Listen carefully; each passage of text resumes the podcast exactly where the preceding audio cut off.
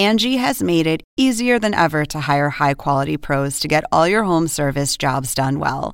Just bring them your project online or with the Angie app, answer a few questions, and Angie will connect you with local pros who match your specific needs. Or book a service instantly at an upfront price. So join the millions of homeowners who use Angie to care for their homes and get your next home service job done well. Download the free Angie mobile app today or visit Angie.com. That's A N G I.com. Angie has made it easier than ever to hire high quality pros to get all your home service jobs done well.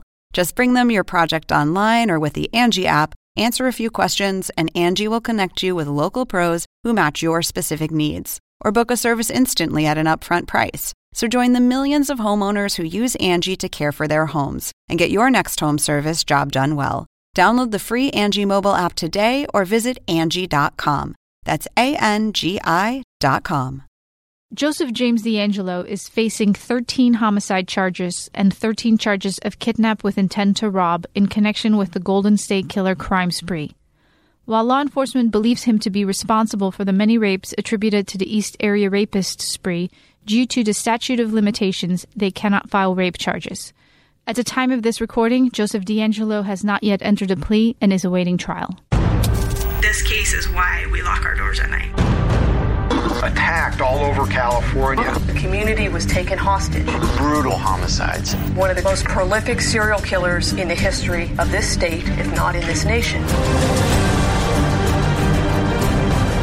Today, we're going to launch a national campaign to help identify the Golden State Killer. On April 25, 2018, law enforcement arrested the man they believe to be the Golden State Killer, Joseph James DeAngelo, a former police sergeant in Exeter and patrol officer in Auburn, California.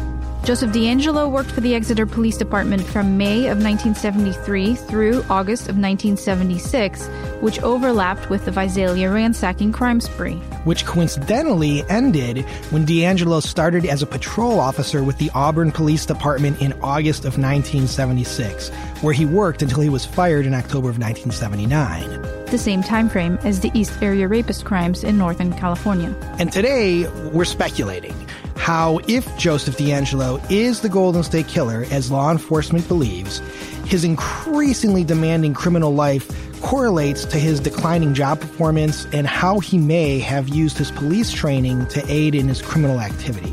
So while Joseph DeAngelo has a presumption of innocence and he's going through the court process, in today's episode, we are speculating as to how he made it all work how DeAngelo went from a rising star in the Exeter Police Department during the time of the Visalia ransackings to a quote unquote subpar officer in Auburn, California during the time of the East Area rapist attacks. Former Contra Costa County Chief Investigator Paul Holes and former Auburn Police Chief Nick Willick return to offer their theories on how DeAngelo's declining job performance in law enforcement parallels the criminal case against him. But first, Sun Gazette publisher Reggie Ellis and his editor in chief Paul Myers are back to paint a clearer picture of what kind of police officer Joseph DeAngelo was in Exeter, based on the articles they've uncovered in their paper's extensive archives.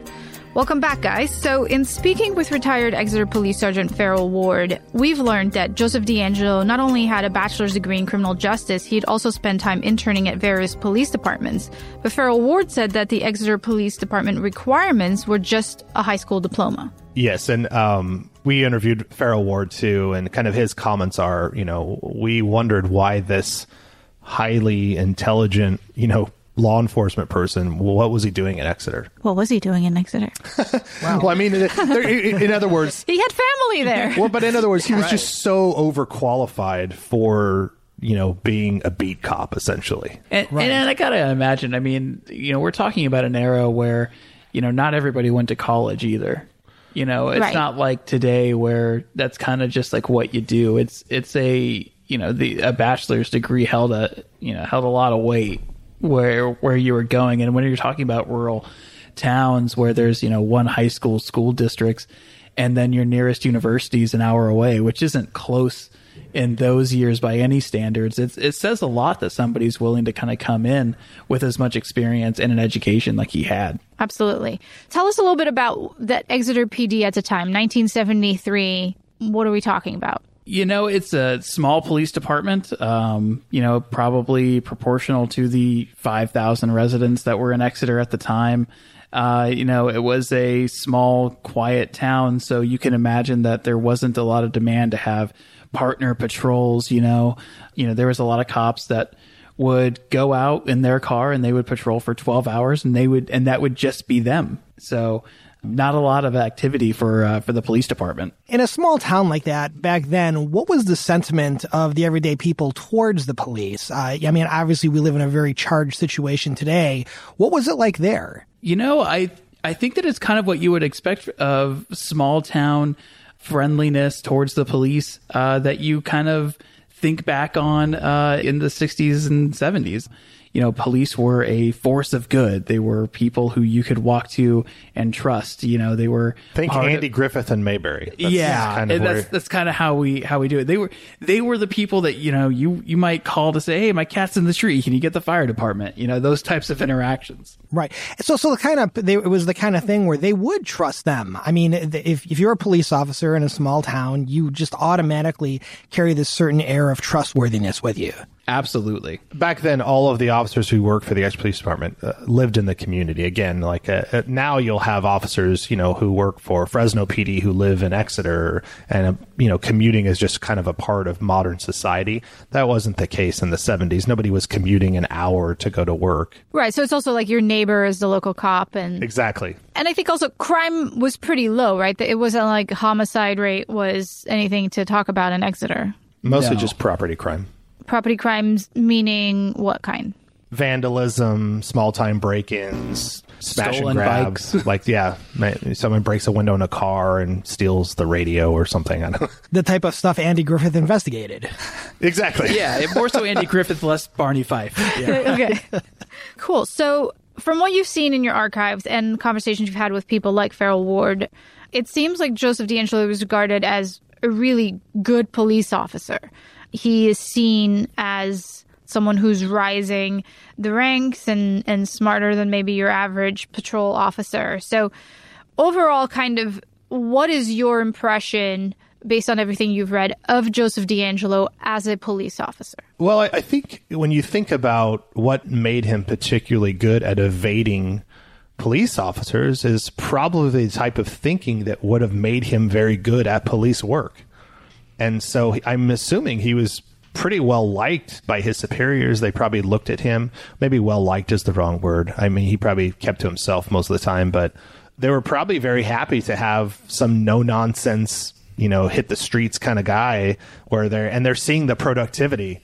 You know, they're they're seeing the arrests and you know these teens out of Farmersville or other people you know he's turning in stuff getting you know helping get convictions in the local municipal court they're looking at him and saying like you look you look at the stats on this guy. This is the kind of officer that we want. He is applying everything that he knows and he is making good arrests that are sticking and he is doing it a lot. You got to think that if you're a manager anywhere if you have a guy that has an education that isn't necessarily found uh, where you are shows up every day to work makes arrests that other officers weren't making before he got there and the com- and and the community doesn't seem to have a problem with him. That sounds like a great employee. Yeah. no, you're right. he's very reliable. Yeah. Seems trustworthy. Doesn't waste any time yeah, on, yeah, he's on not, extraneous stuff. No, he uh, he you know he's not taking hours off work that aren't accounted for. I mean, although clearly they haven't been, and you know, he, that guy sounds like he's like he's on a promotional track. So after Exeter, he goes to Auburn and takes a demotion going from a sergeant to a patrol officer, which I've heard from many people, including Farrell Ward, that that's not necessarily crazy because you're going to a much bigger department. Sure. So he might have been, even been making as much money as a patrol officer in Auburn than he was as a sergeant in Exeter. But I think what, what is super interesting is in Auburn, he was doing eight hour shifts supposedly always showed up on time, not, never really called in sick. You know, you could count on him being there, but he wasn't he wasn't talked about in terms of his intelligence or his law enforcement skills as, you know, that remarkable as opposed to an Exeter. So yeah, it could be that if Joseph DeAngelo is indeed the Golden State Killer, as law enforcement believes that, you know, as the East Area rapist, he's taking a lot more time to set up these more right. you know difficult crimes. And and so i think as paul holes says you know the auburn job becomes a day job and his passions lie elsewhere. Yeah that's a great that's exactly right. I, I think that he is so consumed thinking about his night job if you will that he just isn't giving any sort of thought or effort into whatever this other thing is that pays the bills. And i think in exeter it was very easy to split his focus between the two. Uh, one, it's a rural area, like you said, and uh, also, you know, they the officers in the Auburn area may all be more educated than the Exeter officers. It is a bigger department, uh, or they may at least be more seasoned or more experienced. Correct. Yeah, the the basic level entry for Auburn was an associate's degree, which Right. is again, it's it's two years of at least community college versus just a high school diploma. which which can be a big difference if your life goal is just to get out of high school with a passing grade and go into a manual labor job back then but if your aspirations are larger than that and you've gone through the work to at least go to college take some coursework pass your courses you're getting exposed to a whole nother level of education, especially back then, than many of your peers in, in other parts of the country and in, in your own industry. So that two years of extra schooling is a very big deal when you're talking about the difference between high school and college. I also sometimes wonder if when you're doing well and you're moving up the track and you're getting promoted, you're getting more attention, right? So the higher up the ladder you go, the more people know about you, the more people are going to be looking to you. That maybe he made the conscious decision to be, I don't want to put myself in that position in Auburn. I want to be able to blend in more and, and hide in the back. You know, I'll show up. I, you know, I'll, I'll never call in sick or, you know, I'll do the basics required as not to raise a red flag that way, but to kind of blend in more. Cause if you keep getting promoted, you're, you're going to be written up in newspapers. Well, yeah, and where where does he go to? Where does his final career end? He ends as like a mechanic, essentially. And if you know anything about mechanics, they they tend to keep to themselves. They show up, you know, they can have headphones on all day or not talk to anybody all day and just work on their jobs. So he seemed to like s- consistently retreat into more seclusive work as he, you know, kind of grew in his notoriety as uh, for his nighttime job. Yeah, and you know, I imagine, especially since you've got your old boss telling you, "Why aren't you going to the FBI?" Right. and now you're over here. You're like, I just don't want to look that smart. You know, I, it, it's it's probably dangerous for me to show off the intelligence that I do have.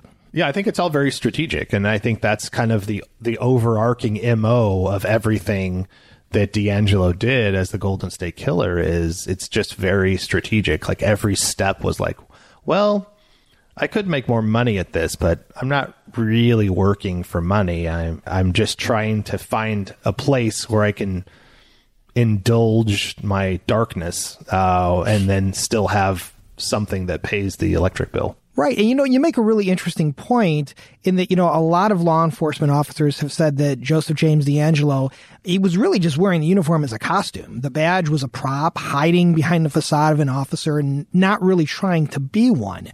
What are your thoughts on that based on what you know? Yeah, you know, I I I don't Paul, if you have thoughts on that. I, I think that that's absolutely accurate. Um, I think that there would be no better disguise than to be in uh, the position of catching the person who commits crimes like you commit crimes.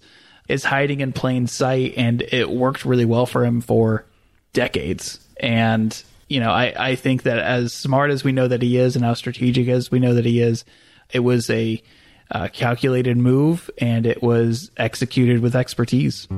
Thanks again to Paul Myers and Reggie Ellis from the Sun Gazette. And from Joseph DeAngelo's quote unquote good cop reputation in Exeter, we turn to Auburn to speak with DeAngelo's former boss, retired Auburn Police Chief Nick Willick, about DeAngelo's quote unquote subpar performance as a patrol officer under his command. Angie has made it easier than ever to hire high quality pros to get all your home service jobs done well. Whether it's routine maintenance, an emergency repair, or a dream project, Angie lets you compare quotes from multiple local pros, browse homeowner reviews, and even book a service instantly. Angie's been connecting people with skilled pros for nearly 30 years. So the next time you have a home project, bring it to Angie to get your job done well. Download the free Angie mobile app today or visit Angie.com. That's A N G I dot com.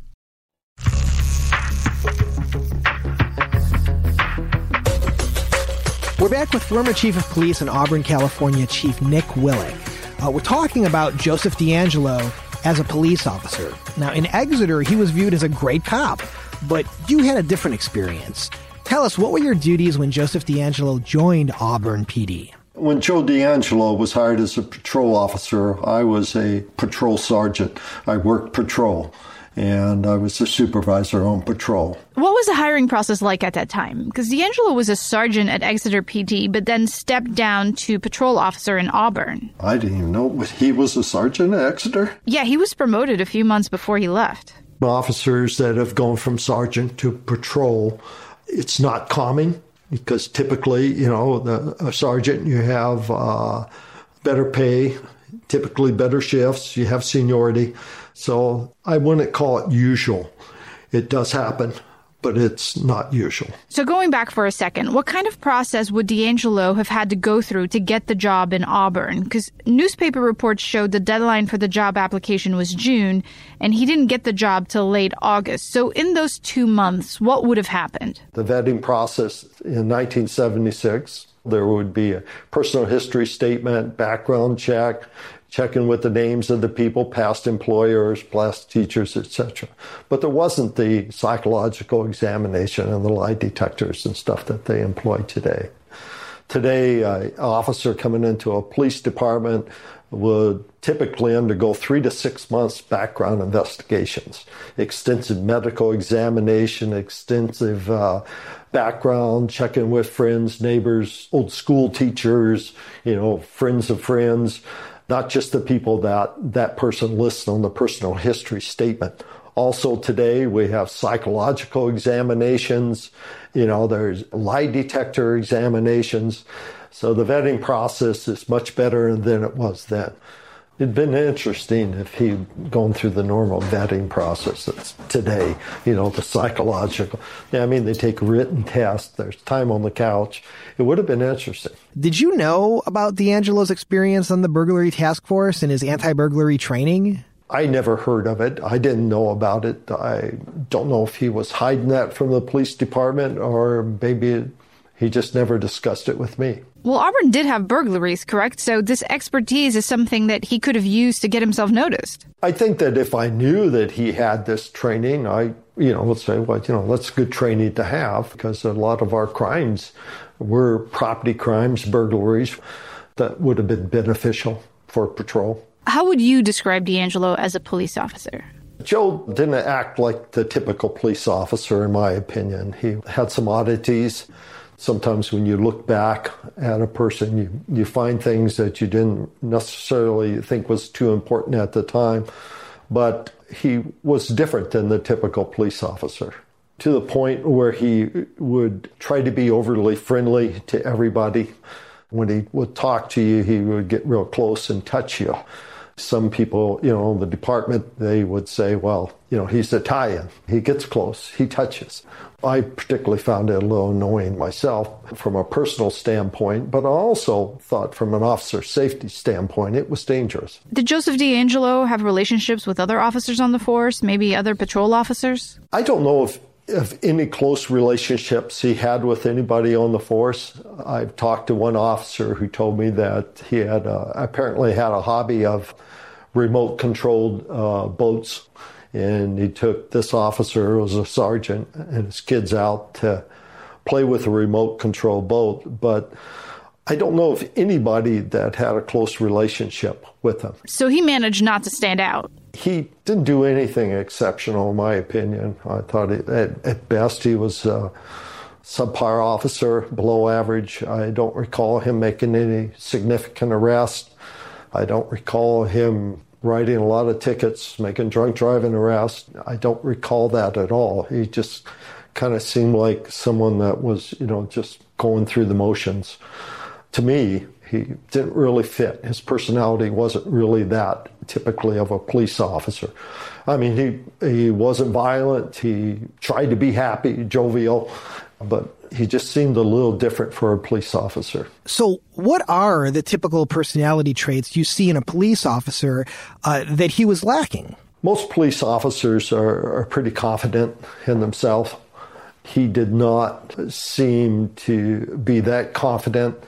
It seemed like he was always uh, searching for recognition. I know there were several times where he would you know, come up and talk to me. And you know, I remember one time I told him, you know, he, he was saying how he was worried about me. I didn't seem happy enough. And, and I told him, I said, Joe, I said, I'm fine. I said, you know, you worry about me more than my mother, and my mother worries about me too much. So we just, him and I did not click. We really didn't. He had a tendency when he got upset or when you disciplined him to pout, almost like a child like a little kid that had been scolded. He would just get quiet, you know, and uh, kind of keep his head down and wouldn't say anything, wouldn't argue. Uh, you know, I, I never saw him lose his temper. You know, and I'm not saying he didn't. I just never saw him lose his temper. Did he seem insecure in his abilities as a police officer? There was an incident one time where I had responded to a silent alarm, a burglar alarm in a building and I was checking the building out. And uh, when an officer normally does that, you know, you try to be careful not to be detected, not to put yourself in a position of disadvantage or in harm's way, so to speak. And I had just checked the back of the building. I was walking around to the front of the building. And as soon as I rounded the corner, Joe DeAngelo drove up and he illuminated me in front of the window which was a you know something you just don't do because you have a silent alarm. There could be someone inside that's armed, and uh, after we secured the building, it turned out it was a false alarm, but still no. You know, we had no way of knowing it was a false alarm after the building had been secured. You know, I pulled Joel aside and told him, you know, you don't do this. I went through the whole process of trying to explain to him what he should have done. You know, how he should have approached the scene, where he should have parked, what, you know, radio traffic, etc. But uh, he did not take criticism, and I guess you could say that was his way of trying to avoid detection. He would deny everything that he felt possibly may uh, change this image that he was trying to project of who he really was. Looking back at that incident, is he just a bad cop? Did he not know any better, or is he pretending to be a bad cop? Because from what we know of his training in Exeter, he should have known better here, no? I don't think Joe DeAngelo was pretending to be a bad cop. I think he just made mistakes. Uh, he did not fit the image of a police officer, and it was almost like he once wouldn't think he wasn't thinking. I mean, obviously, illuminate someone in front of a building, it's just, he wasn't thinking. It was all part of, at least my image of him at the time was that, you know, he was a poor police officer. He didn't uh, practice normal procedures that a typical police officer would practice. And I didn't know if that was from lack of training or what. Of course, uh, looking back on it now, you know, obviously he did use his training to help him. Why he made the mistakes he made, I don't know. See, that's what I'm bumping up against. He knew better. Is he pretending to make mistakes? I don't think so because he'd pout so much. It always seemed to me that he was wanting me to like him. You know, it was like he needed something. He needed the recognition from me. I don't know if he wanted that from everybody, but the impression I got was he needed some sort of recognition from me. Like a son from a father? Yeah, like a child. It was almost like uh, a son seeking his father's approval. Like I said, it was almost immature. It was childish almost. Did he ever acknowledge fault? No, he wouldn't apologize. It didn't seem like he wanted to hear what I was saying. He didn't accept criticism. As a superior, it must be difficult to work with that. How did you handle that at the time? There were several situations that I talked to him about, and he would act that way. I just took it as someone that had difficulty taking criticism, and I thought that that was a fault. And I felt that it was detrimental to his ability to be a police officer, a good police officer. So in early 1979, you've moved up the ranks and are now appointed chief of police in Auburn. And then in July of 1979, Joseph DeAngelo is arrested for shoplifting. What were your first thoughts? Even though uh, Joe DeAngelo had some oddities, and uh, uh, I was surprised that he was shoplifting. I never saw that in him. I didn't think he was a thief. There's a lot of theories about shoplifting. Shoplifting is for thrill seeking, and seeing if they can get away with it. I mean, obviously, uh, he would have had the funds to pay for what he was stealing. Was it a surprise to you that Joe DeAngelo would steal for thrill seeking, or did you think that fit his personality? Well, I think it was a surprise. I, I was surprised, you know, especially a police officer do something like that. It didn't make sense to me at all. Looking back, how do you reconcile the fact that Joseph DeAngelo has been identified by law enforcement as the Golden State Killer? Without DNA, I, I would have probably said, no, it can't be him. It's impossible. He couldn't have committed these crimes. He, he just wasn't the type of person to do this. I would have probably felt that way. But DNA is conclusive. Joe wore a lot of different masks. He uh, hid his true identity from his officers, fellow officers that he worked with, from the, the citizens that he was hired to protect, from the uh, his own family. I mean, from, probably from his wife and uh, certainly from his children who didn't even know he had been a police officer. When I think back that uh, Joseph DeAngelo was a, you know, the Golden State Killer, the East Area Rapist, the Visalia Ransacker, he committed these horrific crimes, you know, while he was a police officer, while, you know, uh, worked for the Auburn Police Department, that I knew him.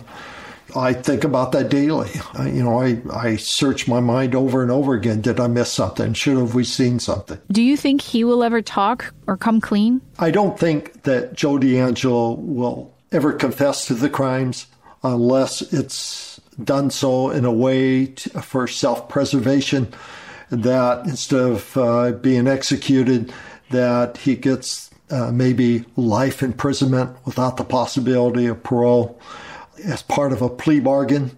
Uh, he may admit to the crimes then, but I think he will only admit to the crimes that he's been caught for. I think uh, just by his very nature and what he has done in the past, he probably will not reveal anything else other than he has to, you know, just to protect himself. The Joe DeAngelo you know never said sorry, right? I didn't know Joe DeAngelo to say he was sorry. And I do not think that he would do it now. Tell the victims, the victims' families, the loved ones of the victims that he's sorry. I just don't see that happening. If he did do it, again, it would be for an act to protect himself so he can gain something from it. But I sincerely don't believe it would be from his heart. Do you have anything to say to him today? I have nothing to say to Joe DeAngelo that uh, I think would make any difference to him. I think he's devoid of personal feelings. I think he's devoid of guilt in his mind. He apparently justified his actions. I don't see how.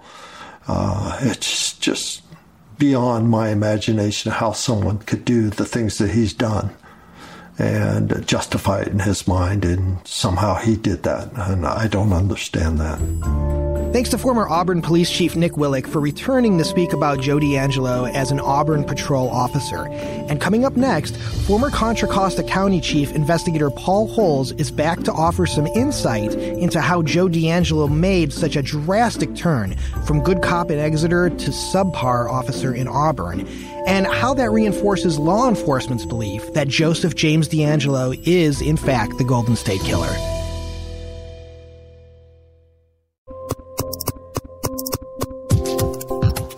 Very different accounts of Joseph DeAngelo as a police officer. In Exeter, he was moving up the ranks, being promoted, given important assignments. In Auburn, the chief of police remembers him as subpar at best. To discuss and see what we can make of this discrepancy is our guest, Paul Holes. Paul, welcome back. Nice to have you. Hey, glad to be back. So, what do you make of this very different feedback on DeAngelo as a police officer? There's several different things to take into account. You know, when, when DeAngelo is a police officer down in Exeter, he is just starting his career. And as anybody who's just starting their career, they're probably going to be putting a lot more effort into that profession early on than by the time he's up in Auburn, you know, he's a few years into the career. But I also think that as an Exeter police officer, he's putting the the efforts in with a very small department, but he's also now offending and committing all these burglaries in addition to the Claude Snelling homicide and, and ultimately shooting uh, Officer McGowan. So you start to see his criminal life drawing more and more of his attention. When he moves up to Auburn, now, what he's doing is he's not just going in and committing fetish burgs. He's going in and sexually assaulting women. He's going in and attacking with men present. He's escalated up his his uh, attacks. The amount of pre planning that needs to go in for these is also going to be much more burdensome. And so I think his mental resources and his physical resources, being out prowling and doing all that planning, is taking his attention away from his job. Uh, so he's not applying himself as much as an Auburn police officer as he was down in Exeter. And it's also possible Exeter and Auburn just had different standards uh, in terms of what they expected from their officers. Just they're two different departments. The thing that, that always throws me is Chief Willick describes these incidents where, you know, you're like, good God, a rookie would have known how to handle that situation.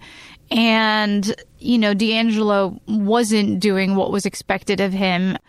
And you're just like, is he that tired? Even though Willick says he never seemed tired, is he just trying to act like a bad cop? Because I think in Exeter, obviously, as he's doing a quote unquote good job, he's becoming more and more visible. I mean, his name's in the paper. He's, you know, he's getting that kind of recognition.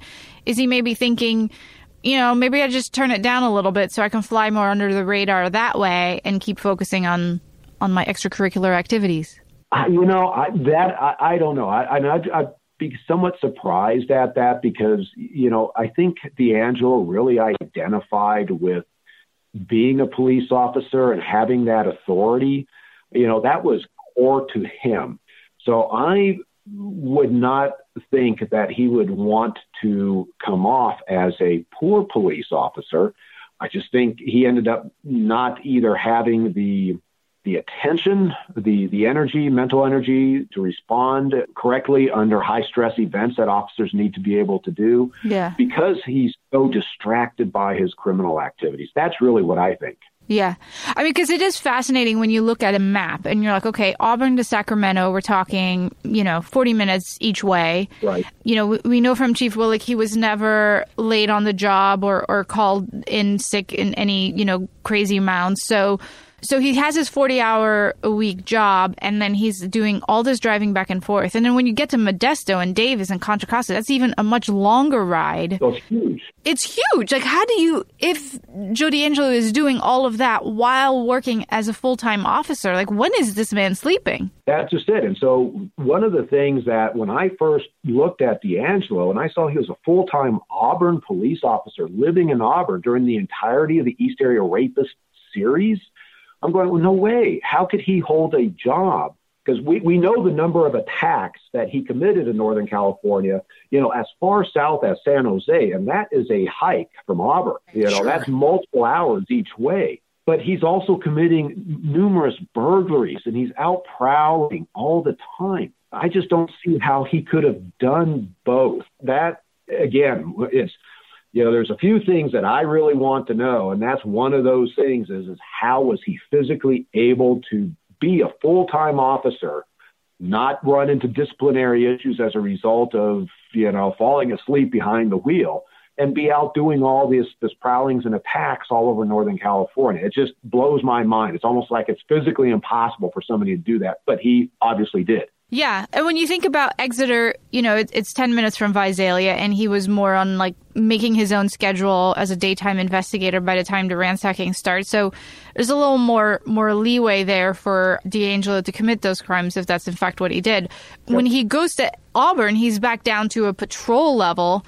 You know, he's got to show up and he's got to be on the radio the entire time. Like you said, he can't fall asleep behind the wheel. So, you know, maybe maybe that's where he is making more of those mistakes because obviously, as the East Area rapist is committing those kind of crimes and burglaries and prowling, that almost seemed like a full time job. Absolutely. And, and that was being done almost exclusively at night, right? Yeah. I mean, how hard is that? so, you know, and, and, you know, DeAngelo is working, you know, according to, to Chief Willick at the time, you know, they were on, I think it was a three month uh, rotational schedule. They were working five eights, but every three months they would change from daytime to swings to graveyards.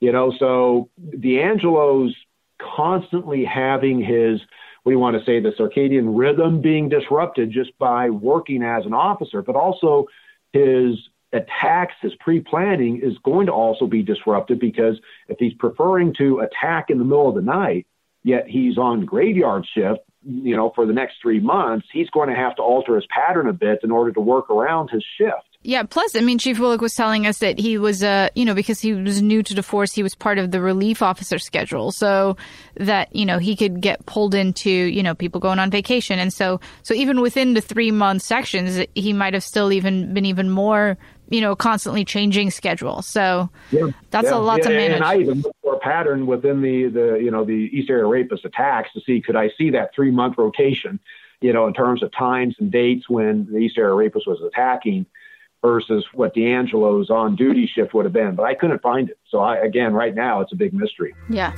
Awesome. Well, without Joseph DeAngelo speaking out and telling us his story directly, we're obviously just speculating, but no one better to do that with than you. So thank you for your take on this. Yes. Oh, you're welcome. My pleasure. Coming up next week, many in law enforcement believed it, and now signs are pointing to it being true.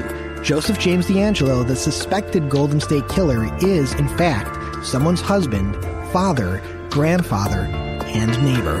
What is it like living next door to a suspected serial killer? We speak with one of Joseph James DeAngelo's neighbors, Grant Gorman, whose childhood home in Citrus Heights shared a backyard fence with DeAngelo's. Grant used to play with DeAngelo's daughters and remembers some terrifying moments living on the other side of the fence from Joe DeAngelo. And for more on the Golden State Killer case, you can watch the complete Unmasking a Killer documentary series on demand with CNN Go. And the entire companion podcast series, including these new episodes, is also available at Apple Podcasts, Spotify, or wherever you get your podcasts. I'm Biagio Messina. And I'm Joe Fincioen. Thanks for listening.